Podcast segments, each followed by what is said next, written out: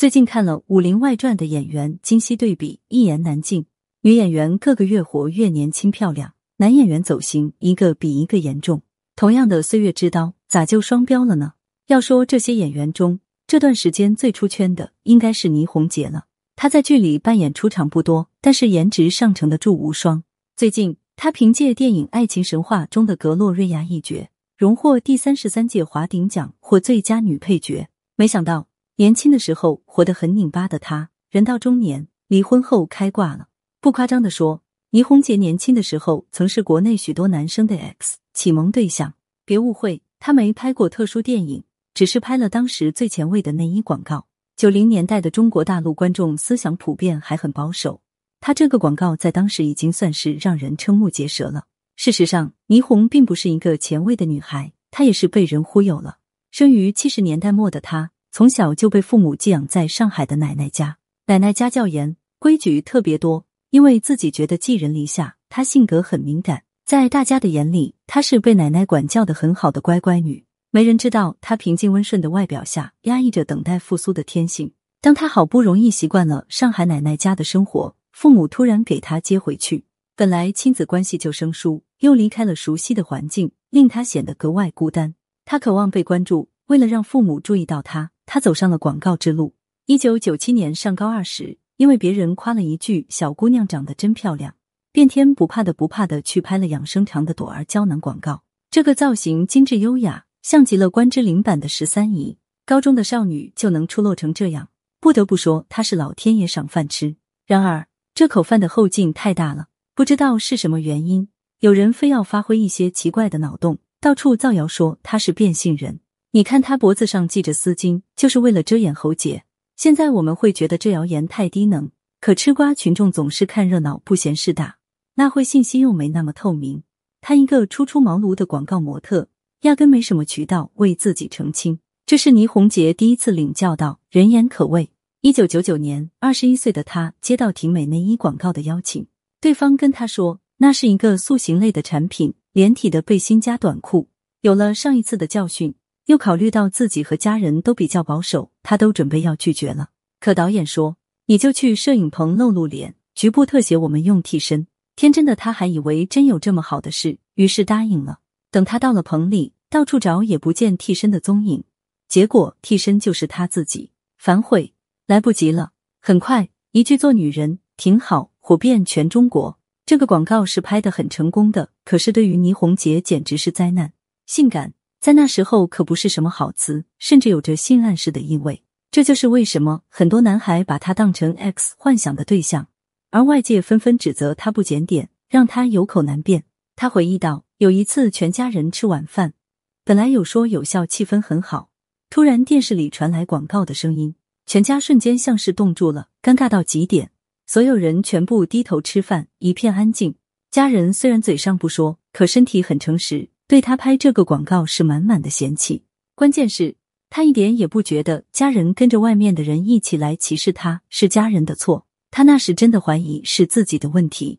他跟所有人一样，将这个广告视为耻辱，令他抬不起头，所以他默默发誓再也不踏足广告业，不碰演艺界。考大学时，他不顾朋友的、老师的劝告，固执的考了同济大学的经济信息管理。可是这该死的缘分，躲都躲不掉。因为长相靓丽，他被邀请去拍戏。正好刚毕业的他还没找到工作，拍戏的收入还算可观。被朋友一劝，他又妥协了。入圈之后，他才发现拍戏跟拍广告不一样，不是摆摆 pose、说说词就能应付的。想要出圈，好难。他之所以一直不红，很大的原因就是他从一开始就排斥演戏。他觉得演戏是对着空气哭笑，对着空气表现喜怒哀乐，演员就是傻子才会做的事。可若他不去拍戏，几年前那支内衣广告的后遗症还没散。无论他找什么工作，人家都在背后指指点点。只有演艺界不在乎他的过往。说白了，他是被迫困在演艺界的。既然如此，那就成熟点，端正态度，好好演。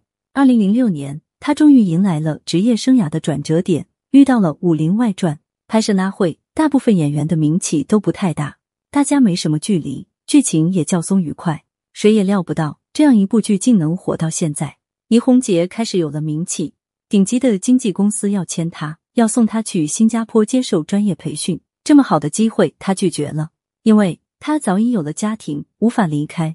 她是英年早婚，而且这婚结得很草率。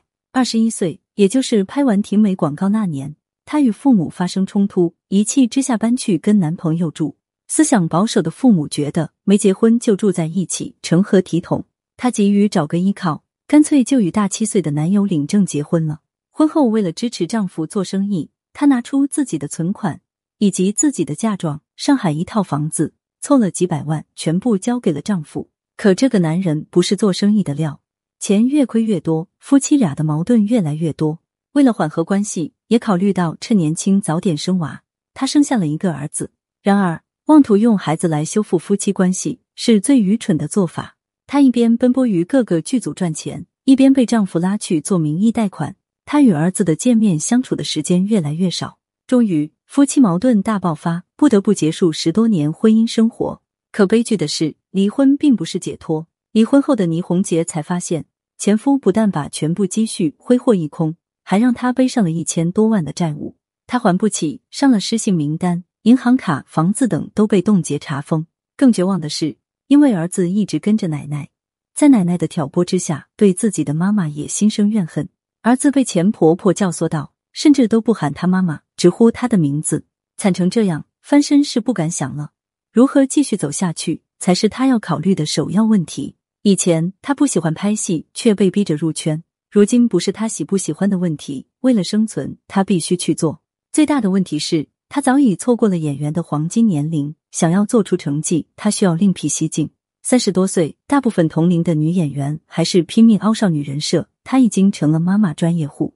异能家庭里演郑和惠子的妈妈，两人相差十六岁。过春天里演黄瑶的妈妈，相差十六岁。摩登大楼里。演释杨颖的妈妈相差十一岁，《日月传奇》里演迪丽热巴的妈妈相差十四岁，《第二次人生》里演王源可的妈妈，两人仅相差六岁。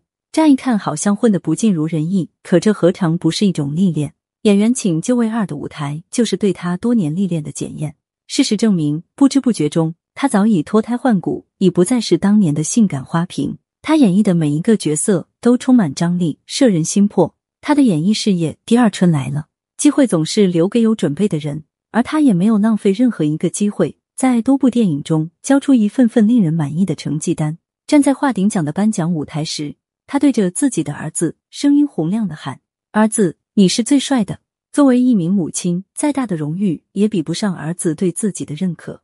如今的倪虹洁大方公开自己的新恋情，分享自己的新生活，终于肯定这是爱了。绝对不是左手拉右手那样习惯性的动作，而是一份真正踏实、有幸福感的爱情。苦尽甘来，幸福不会错过努力奋斗的人。人生低谷的时候，千万不要谈恋爱，这是很有道理的。因为身处低谷的时候，你会倾向于在别人身上寻找依靠和安慰，会把自己的未来赌在别人身上。一旦这个人不可靠，你的人生就崩了。你要在自己人生得意的时候。在自己最优秀的时候，去找一个爱人，去谈一场恋爱。因为物以类聚，独立而优秀的人会吸引同样独立优秀的人。